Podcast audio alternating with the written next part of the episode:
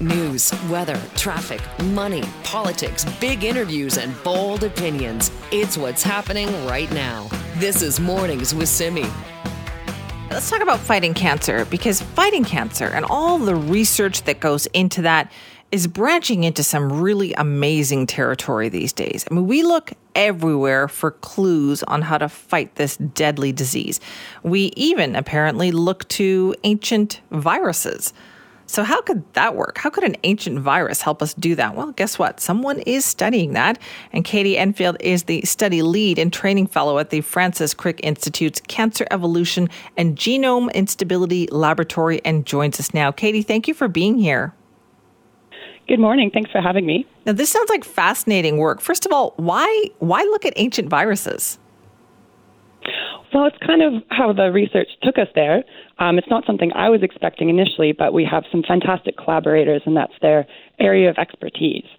Okay, so what did you see that made you think, okay, this is promising?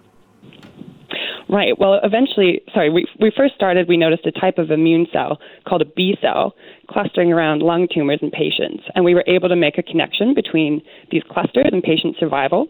And B cells are actually a part of the immune system that produces antibodies. So we typically think of them as fighting infections um, rather than cancer necessarily. And we were surprised to find that in some lung cancer patients, the target of these antibodies were fragments of ancient viruses that have kind of woken up in cancer cells. Okay, what kind of ancient viruses are we talking about here? Right. Well, they're just called um, endogenous retroviruses. So these are remnants of infections that happened tens of thousands or even millions of years ago that managed to slip a copy of their geno- genetic material into our ancestors' DNA. And now they've kind of degraded over time. They're no longer to produce a whole virus, and in normal cells, they're not really expressed and kind of hide in our DNA. But in the chaos of cancer cells, when they're growing uncontrollably, some of these viral fragments wake up and get expressed.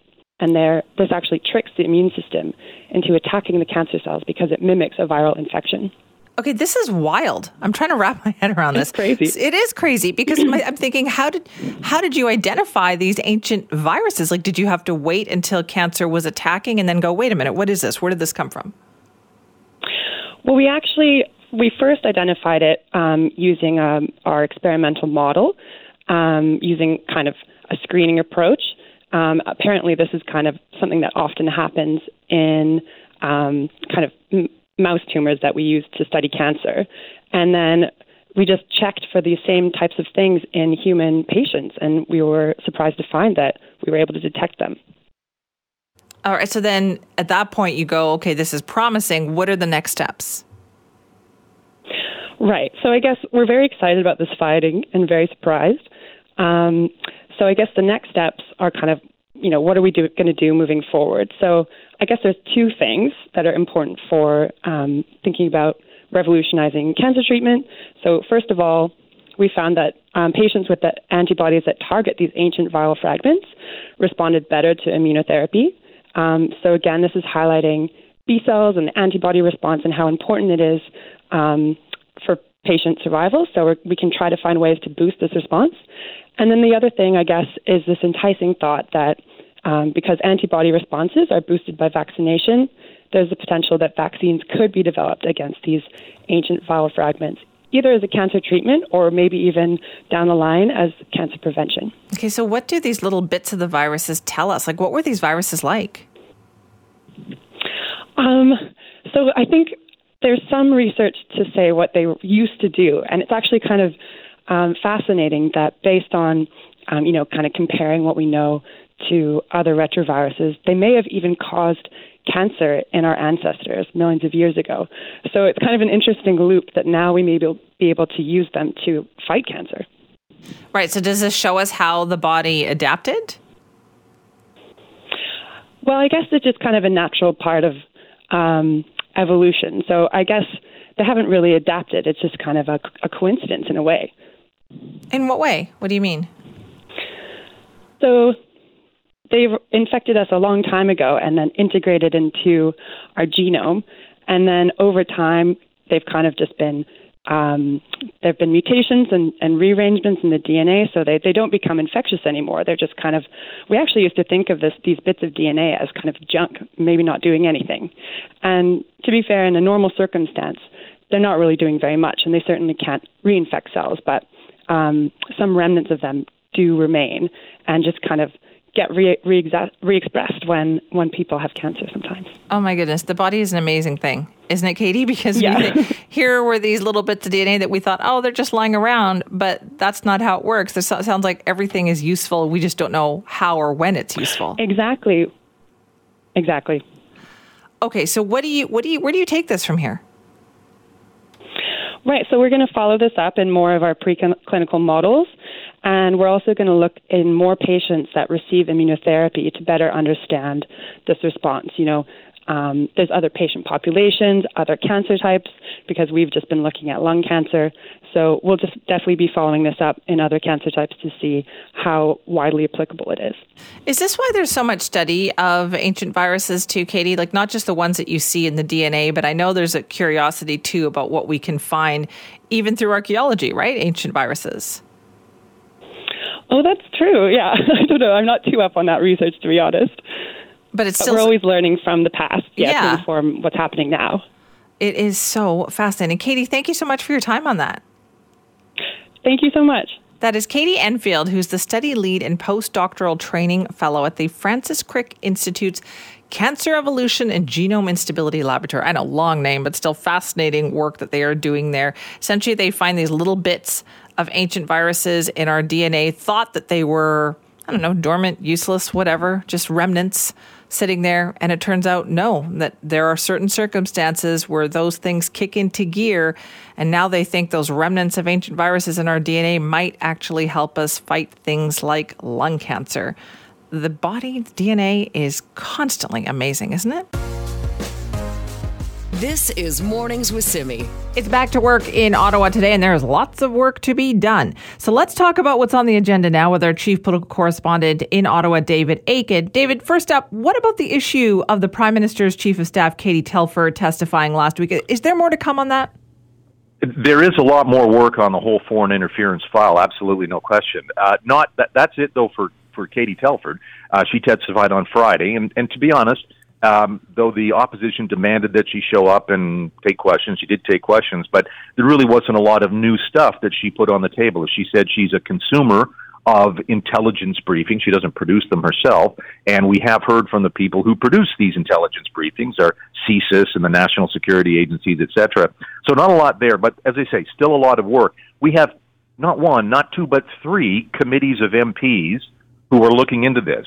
Last week, what we heard uh, where Telford was was the Procedure and House Affairs Committee. Okay, it's we call it PROC for short, Procedure and House Affairs. PROC is meeting again this week, continuing this study of foreign interference. They'll take testimony from a former national security advisor, from a former clerk of the Privy Council. That's PROC. Then there's another committee of MPs, the Ethics Committee. They too are probing this. They've taken testimony, uh, sort of, uh, they testimony from members of the diaspora community who are affected by some of this foreign interference, mostly Chinese uh, uh, uh, members of our Chinese community, um, who say they get harassing phone calls, etc. It's been very interesting testimony mm-hmm. that they've been uh, uh, getting. And then we've got a third committee of MPs, the National Security and Intelligence Committee of Parliamentarians, NSICOP. There's your other acronym of the day, NSICOP. This group is all, they all have top secret clearance, so they can look at classified material the problem is they're sworn to secrecy, so they can't tell us about it. Um, and the politics of all of this at whatever committee we're at, because it's partisan MPs and partisans are going to partisan, the, the NDP and Bloc have been saying this isn't. We're not going to get some real answers on this. We need an independent public inquiry. That, though, we're not going to get an answer on until the end of May when David Johnston is supposed to tell the Prime Minister thumbs up or thumbs down on that issue. I'm hearing from Liberal MPs privately that, who believe that there's no way Johnston can avoid recommending a public inquiry. But again, that probably not something we're going to hear about till the end of May. And then we got to figure out the terms of reference, and, and that's going to be a partisan issue. So the all of which is to say, foreign election interference is still a big topic here in Ottawa, and uh, there's lots of venues for that issue to be discussed. Three Commons committees. Plus, of course, the daily question period. Wow. Okay. And for the government, I guess their priority is is the budget, right? We're expecting that to be passed. Uh, yes, and we are expecting to be passed. And, and this is the thing. Yes, this this budget was was uh, tabled just before the Easter break. Uh, three hundred fifty billion dollar spending program, and maybe we ought spend should spend a little time taking a look at that.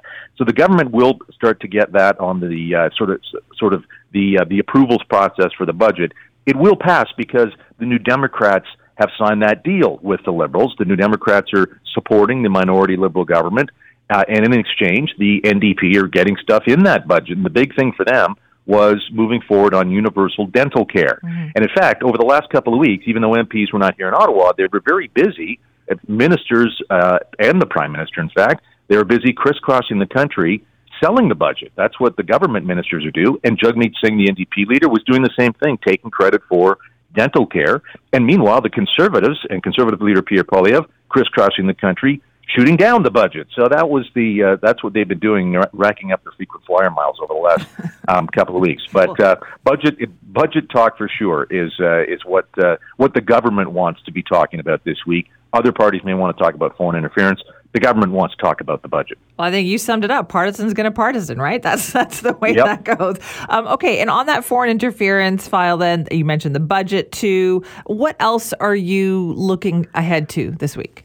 Well, you know what? I mean, I, though we, I'm obviously sort of uh, focused on federal politics. Provincial politics often play a really important role in uh, in sort of the flavor of what's going on here in Ottawa. And there's a few issues bubbling over right now. Right next door to where you guys are in BC, in Alberta, they're going to be full on into a, a provincial election uh, at the end of this month. They're campaigning already.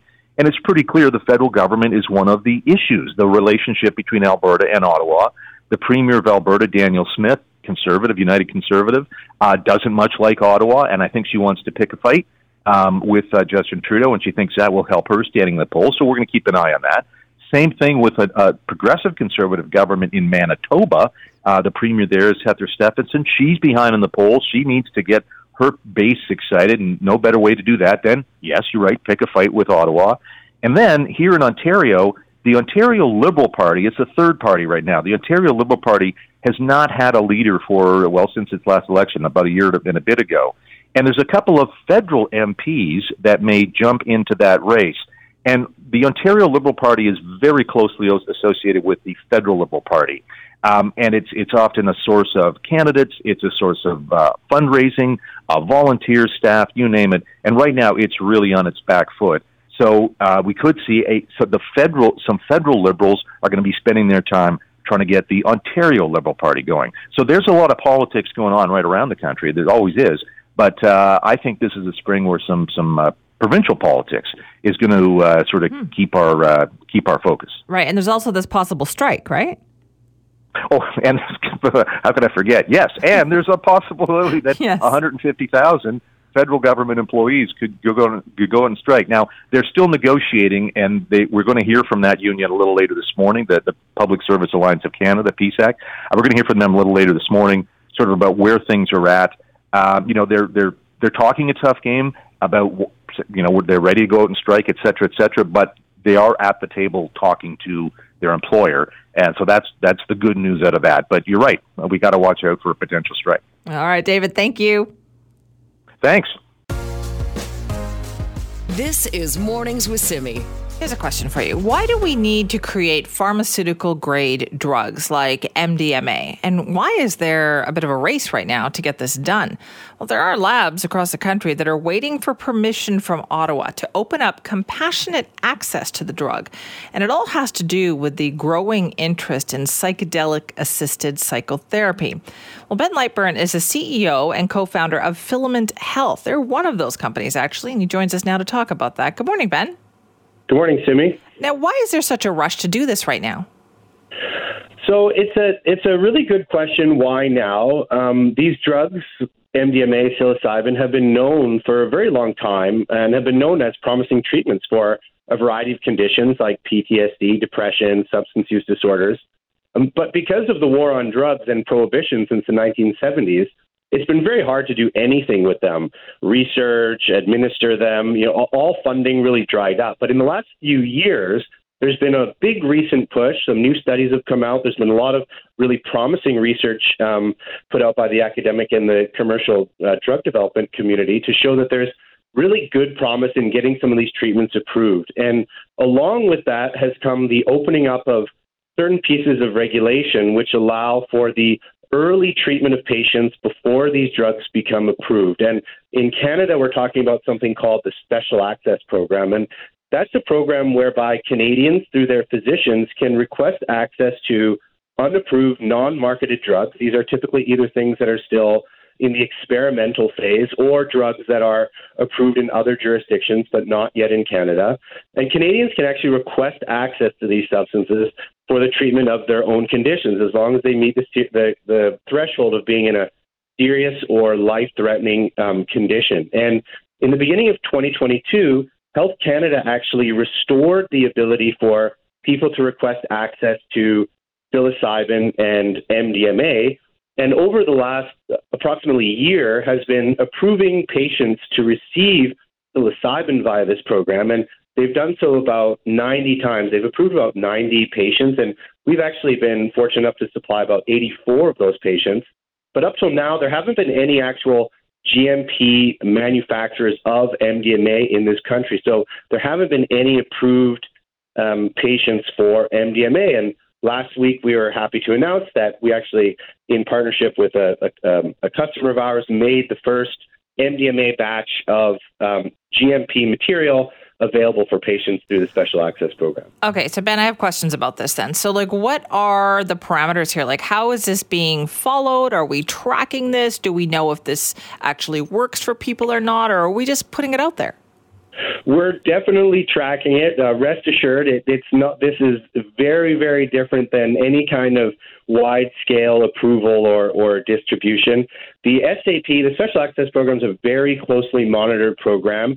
Every single dosing um, and every single patient is tracked very closely by both Health Canada, by ourselves, and by the physicians. We're talking about, unfortunately, a group of patients who are in a very, very bad way oftentimes. Um, typically, they have very, very serious depression, or they are suffering from something that's known as end of life distress, which typically comes along with a uh, some kind of a terminal diagnosis.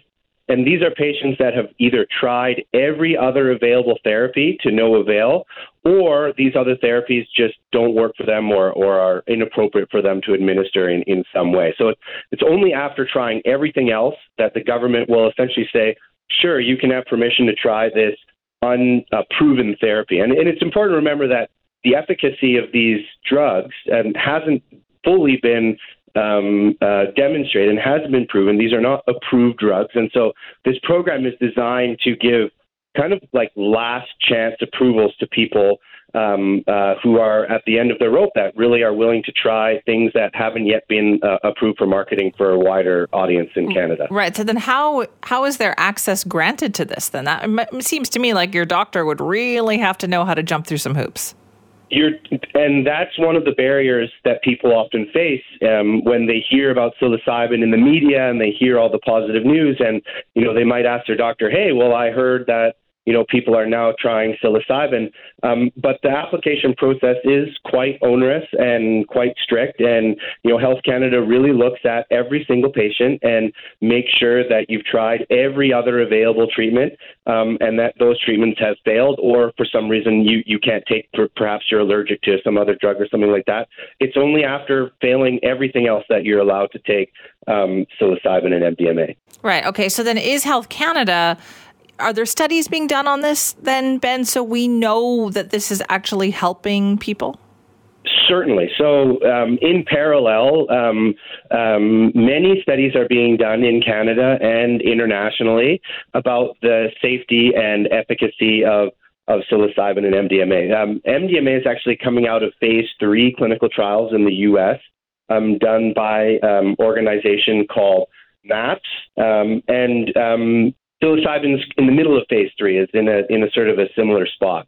That's one of the other requirements for um, drugs to be administered through the special access program. They either have to be drugs that are approved in other jurisdictions. So, for instance, it might be approved in the states, but it's not yet approved in Canada, or it has to be something that's undergoing um, clinical trials. So we have there's about you know 10 or 15 clinical trials ongoing using our psilocybin drug in Canada alone and, and several more internationally. Well, the world is really changing, isn't it? Does it feel that way? It it it definitely is. But re- remember also when it comes to especially psilocybin, you know, humanity has coexisted with this substance for thousands of years, right? There's um, cave paintings and and sculptures going back to ancient times that show people interacting with psilocybin and using it for ceremonial or spiritual um, purposes. And it's really only the last 50 years and the war on drugs, which is entirely an artificially created um, stigma and and, um, and, and bad feeling that we have against these substances. Ben, I have a feeling that you have made that argument many, many times. But thank you very much for joining us on the show this morning. Well, if it's too polished, I apologize, but I'll no. do my best to unpolish it a little bit for you next time. No, that's good. Thank you so much. You're very convincing. That is Ben Lightburn, the CEO and co-founder of Filament Health, talking about uh, the the race to essentially create a pharmaceutical grade MDMA as a last ditch effort to help people with PTSD. And yes, PTSD. There certainly is an ongoing fight to kind of legally use these types of psychotherapy. We're hearing more and more about this too. If you want to weigh in, simi at cknw.com. This is Mornings with Simi. I am bothered by these events. Uh, and as a parent of two transit riding kids every single day, I am concerned. And the fact is that we will not stand for these types of incidents on our system. All right, that is the CEO of TransLink, Kevin Quinn, at a press conference a couple of days ago, expressing anger, uh, saying he is frustrated by this situation. He says Metro Vancouver police have increased their presence on buses and SkyTrains, but here's what we know: we know that violence on our transit system right now is a huge concern for people, and more of it on the weekend, on Saturday, a man was sent to hospital after being stabbed in the stomach at Surrey Central's SkyTrain station. And that follows two stabbings on Surrey transit buses. And one of those led to the death of 17 year old Ethan Bestplug. This is a scary situation for a lot of people out there. And you know what? Really, for transit workers, too. Let's talk more about that. Tony Rebelo joins us now, the president of CUPE 7000. Tony, thanks for being here. Good morning, Simeon. Thanks for having me. Now, Tony, which part of the transit system do your workers represent? Uh, we rep- we run the Expo and Millennium lines for the SkyTrain system. We uh, we have about a thousand workers that uh, work on those two lines. And what are you hearing from some of those workers about the state of the system right now in terms of safety? Yeah, well, our SkyTrain attendants are our frontline workers and our first responders. So we've been having conversations with them, and what I've been hearing is they're they're very concerned with the recent events, and you know they're they're the ones either responding to the event in process or just after the event has happened and assisting with medical aid or assisting with any other passengers and trying to keep them safe and calm. So yeah, our, our members are, are definitely concerned and they've been quite rattled to, to, to tell you the truth. Is this something that they have seen before, Tony, or is this, do you think, newer to their situations? Um, I think it's just more, uh, you know, we've, with public transit, you're going to see some sort of violence, uh, you know, depending on the day and the amount of ridership that's um, on on the system itself. Um, but I would say it's an uptick for sure, and I think that's why our members are are concerned. They don't want to continue to see this. Uh, everyone's on the same page. We want to try and deter these senseless acts and not have these issues on on transit.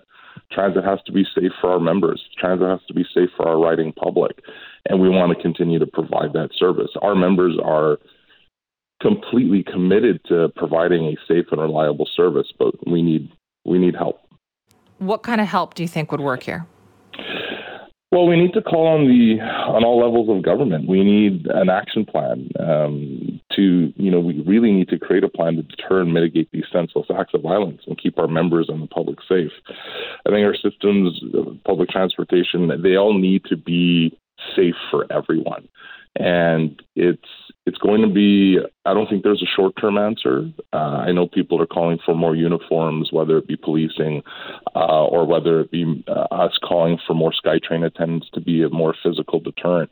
that still takes time to get all those all those bodies in place. Um, so I think there's a longer term so- solution uh, than there are a short term solution. Right. And this has always been an issue, though, is it? Because we often hear from people that, oh, we never see transit security, we never see enough people on the system mm-hmm. um, to help them. Is that something that your employees experience? Yeah, our members do do have uh, conversations with um, the public when the public needs help and our members aren't there to help them right away. Um, we our stations are, are very large. Uh, our members can't be at, every place at one time. Uh, we usually have at least one attendant per station on our system. Uh, at some of the bigger stations, there's two, uh, but we, we need more. Uh, it's apparent and, and, and, well, it's very clear and apparent that we just need more staff. Um, we we want to be there to to help the public as quickly as possible, and, and sometimes we're dealing with an emergency already, and another emergency happens, whether it be at a neighboring station or at the same station, whether we can be dealing with a medical issue or or just dealing with the public uh, itself if they need to get their way to get on the system and you know to right. To their to their end location. Is so. there an indication from you or from your employees that, that the management is listening here that there is an understanding that okay, yeah, something has to be done? Yeah, management is definitely listening. We've been having some conversations over the weekend and last week, um, and I think we're all on on the same page here that we, we need to create a safe, uh, to, just to make sure that the system is, is a lot more safe for our members and passengers. So, how that'll look in the future, we don't know. Um, but we definitely are committed to having conversations, obviously, with our, our employer at SkyTrain, TransLink, uh, and all levels of, of government, uh, all the way up to the feds. And so, Tony, what is your message then to the transit riding public here? My commitment, our our commitment is to continue to work with our employer and TransLink and all levels of government to to really look at how safe we can make our system. It, it's it, to me, it's one of the most important issues that um, we need to continue to push to have a safe system, and I think we need to continue to push on all the all other levels of government to to help us with that. We need help from all three levels. I think, you know, uh, working on repeat offenders, uh, having higher punishments for people who want to commit these senseless acts of violence, that needs to that needs to toughen up as well. So I think everyone has a part, and we're committed to making sure that we voice those concerns all the way through. And so you feel like this is just the same it's a similar part of the larger issue that we have been hearing about. This is just how it's affecting transit yeah, what you see in society outside of riding a bus or outside of riding a SkyTrain, we deal with all those same issues. We, you know, we we deal with mental health issues. Our members deal with folks who have mental health issues. There, there's the violence, everything that that you see outside of transit, we will deal with it. It's it's public transit, and it needs to. We need to. I think it's a, just a bigger conversation. sorry, and in total, but I, I, I ultimately do think that uh, we all have a, a very big part to play here. Well, Tony, thanks so much for your time on that this morning. No problem. Thank you, Simi. That is Tony Rebelo, who's the president of CUPE 7000, representing workers on Transit Expo Line, Millennium Line, he said there. And those workers are worried too, just like the public is with what we see happening. Recent incidents include just on this past weekend, uh, a stabbing at Surrey Central SkyTrain station there. We've seen two stabbing incidents on, on Surrey transit buses, and one of which led to the death of 17 year old Ethan Bestplug. Just a horrible situation there. We are hearing about it happening, and you know, it is kind of all over the lower mainland at this point. Now, Surrey's Mayor Brenda Locke issued a statement acknowledging this, saying the city is working with police and Metro Vancouver Transit Police to try to find solutions here. Uh, there are, you know, more patrols happening on buses, on SkyTrain but is it enough? Like, do you feel safe? riding transit. All I hear from people is I ride transit all the time and I never see any security or police on there. What's been your experience? Simi at cknw.com or you can call or text our buzzline 604 331 2899. This is Mornings with Simi. Hasn't been an easy time in Canadian sports the last couple of years, has it? We've had one after another of these national sporting bodies, university sports teams. They're they're facing all sorts of controversy for abuse, for neglect, for discrimination. And Hockey Canada, of course, has been at the core of this for quite a while now. And for a while there, they had their funding, their national funding on pause while the federal government said, listen, we need to see some markers here of improvement. We need to see more accounting, more transparency. We need to know where the money is going, not to, you know, cover up or pay out, uh, you know, potential victims. We need to know where your taxpayer funding is going. Well, apparently they've gotten their books in better order now because we've heard the federal government now say Hockey Canada is going to have their funding restored. How can we make sure, though, that we clean up these types of sports organizations. Well, joining us now is Dr. Jennifer Walinga, who's a professor of communication and culture at Royal Roads University, to talk about this. Dr. Walinga, thanks for joining us. Oh, my pleasure, Simi. Thanks for having me. Are you surprised to hear that Hockey Canada is just going to get their funding restored? Well, I do believe there were some significant criteria that they had to meet in order to regain their funding. And I think probably the public, especially the sporting public, would be very interested to see evidence that they have indeed met those criteria. But I do agree with the criteria that they were uh, expected to meet as well in, in terms of transparency. Is there, do you think, a, kind of a reckoning that has been going on with these sports organizations in Canada? Yeah, it's a great word. I do, uh, I do like it because I do think it is. It signifies that we've hit some sort of crisis point something has definitely been off the rails and we need to reconcile, right? Bring it back onto uh, and into alignment with the values that we hold in Canada for our sport uh, bodies and just sport in general. Yeah, and I do think we've seen it right across so many of the national sport organizations, provincially, even at the club level. We're seeing that uh, a common pattern as well that it emerges as complaints about maltreatment or cheating or violence but it really drills down to, like we saw with the case of Hockey Canada, to, to a crisis in leadership. Right. I guess I wonder once the spotlight isn't on it, because it seems like the spotlight's on it right now, right? Mm-hmm. Once that spotlight moves, will that accountability still be there? Exactly, that's the fear. And what is what is it's horrible what we're seeing across sport in Canada and across so many organizations. And we have to note it isn't every organization. I often find it's almost used as an excuse, like it's um, it's a it's just a, a phenomenon that we're experiencing, but it's very much again easy to trace back to uh, poor leadership practice, poor governance practice. So what needs to happen and what I think will happen because we're seeing it as such a prominent issue is to keep that spotlight on. But, you know, who's going to do it? Well, I think that's where that bottom up approach comes in very strongly that the members need to hold their sport organizations accountable. We're all responsible, and the public needs to.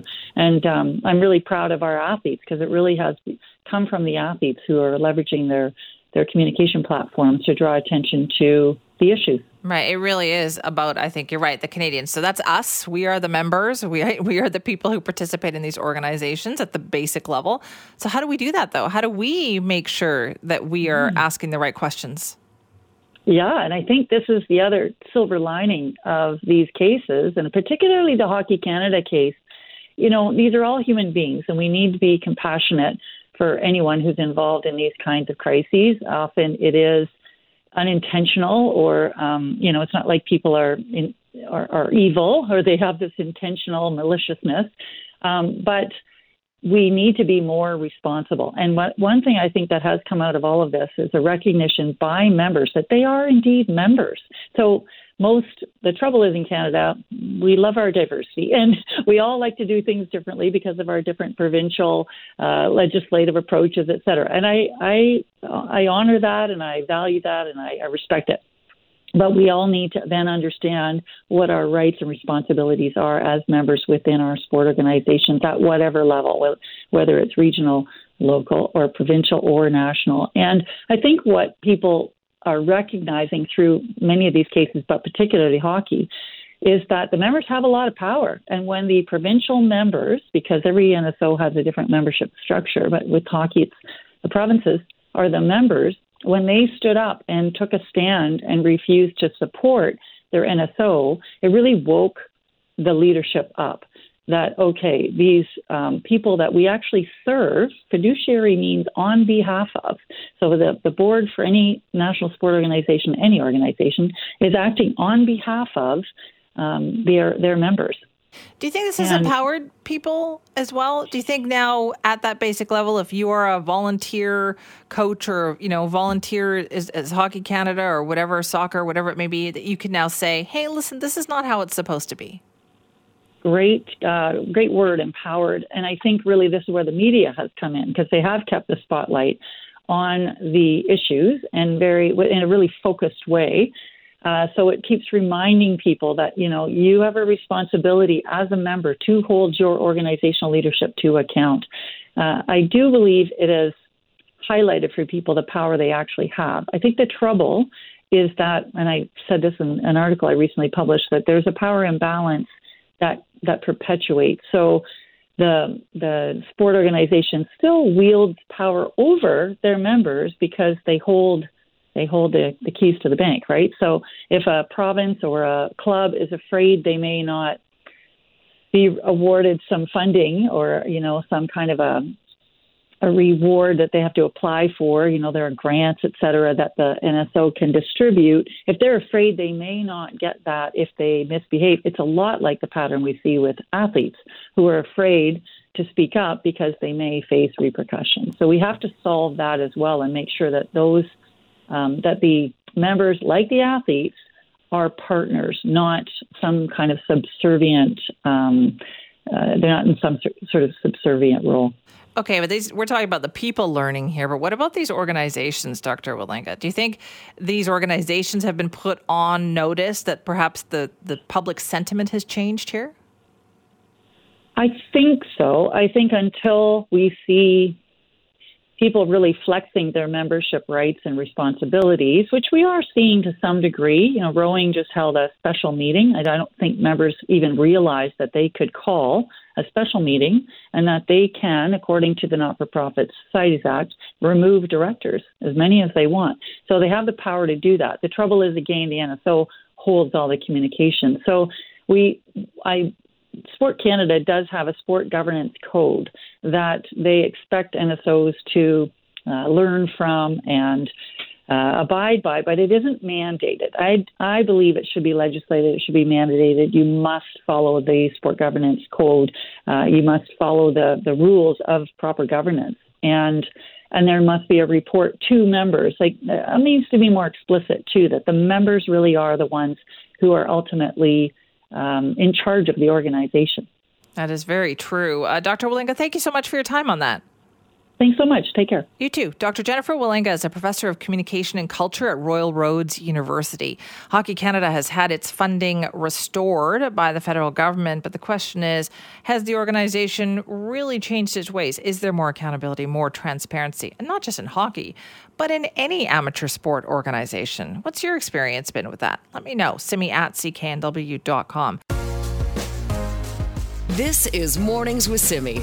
Well, you've been hearing it in the news all morning. It sounds like a public service strike is imminent. If a deal is not reached by 9 o'clock Eastern tomorrow, uh, that means that there is going to be a full on strike by about 155,000 workers of the Public Servants Alliance of Canada.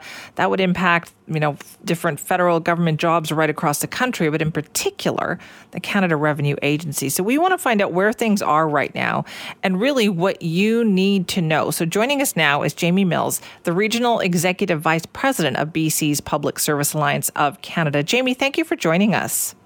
Thanks for having me this morning, Simi. Now, Jamey, has there been any progress made? I, I know that you've been raising awareness since you took the strike vote a couple of weeks ago, but what's happened in the last couple of weeks? Well, to start with, we've been at the table for over two years, but you're absolutely right. Over the past two weeks, we've had bargaining teams in Ottawa uh, meeting all hours of the day and night with the employer. Uh, unfortunately, we still are not at a deal for the better part of 155,000 Canadians.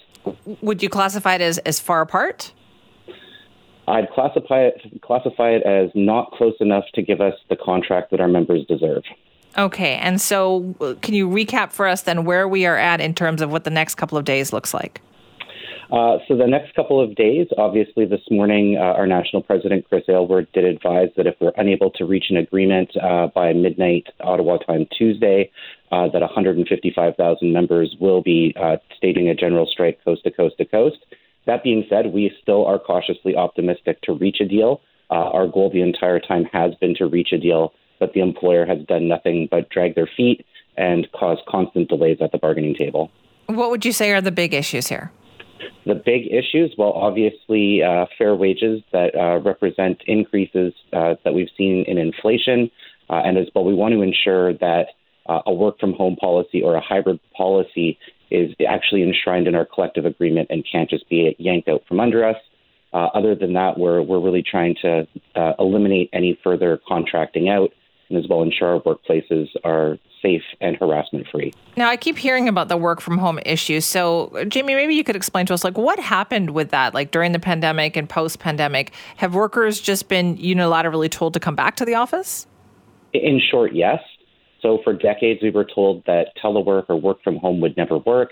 The pandemic happens. Uh, clearly, we demonstrated that not only uh, is it possible, but it's extraordinarily successful from the best I've heard, productivity is up, absenteeism is down.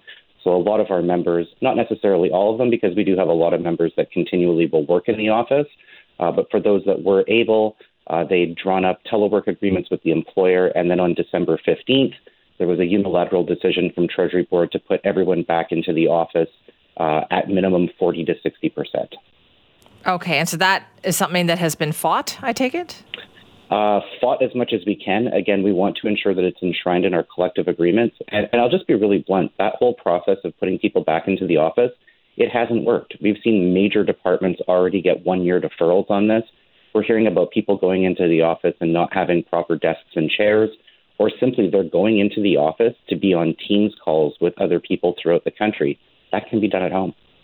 Okay, let's talk about essential service levels here, Jamey, because obviously everybody can't just leave, right? There is there are some limits here. Absolutely.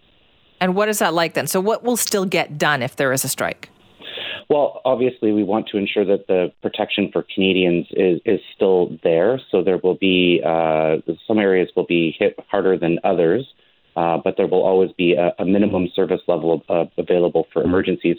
But what we can really see that will be shut down uh, and where the impact will be uh, Canada Revenue Agency has very few essential uh, employees, so there'll be significant delays trying to reach call centers or deal with tax officers. There's going to be delays on passports and immigration applications. There's the potential for big interruptions to our trade and supply chains at places such as ports, harbors, airports. Uh, military bases will be slowing down. Uh, you know, essentially, we're talking about one third of the entire federal public service uh, potentially on a picket line as early as Wednesday. Wow. So that means, I guess, if you expect a passport, things like that, that won't get done, really? Uh, I again, we're still trying to get a fair collective agreement, uh, but if we're un- unable to get that, there will there will be significant delays in a lot of these processes. Absolutely. Okay. When was the last time something like this happened? Geez, the last time a big federal public service strike happened would have been 2004, uh, when at the same time Treasury Board and the Canada Revenue Agency uh, were on strike as well. Okay, so it's been a while then. Um, so we wait to see what happens. Are there any other negotiations scheduled at this point? Yeah, uh, so we're currently at the table right now. Uh, we kept so our, our, Canada Revenue Agency team was planned to book to meet this week, so they're meeting. Uh, our other four large groups worked over the weekend uh, and are continuing to work right now. So when we say, you know, Tuesday by uh, 9 p.m., uh, that still gave the employer 36 hours to come forward with a fair agreement uh, that respects the hard work that we do and the realization of massive inflation. All right. Well, Jamey, thanks very much for explaining it to us this morning. Simi, thank you so much. I really appreciate it. That's Jamey Mills, the Regional Executive Vice President of BC's Public Service Alliance of Canada.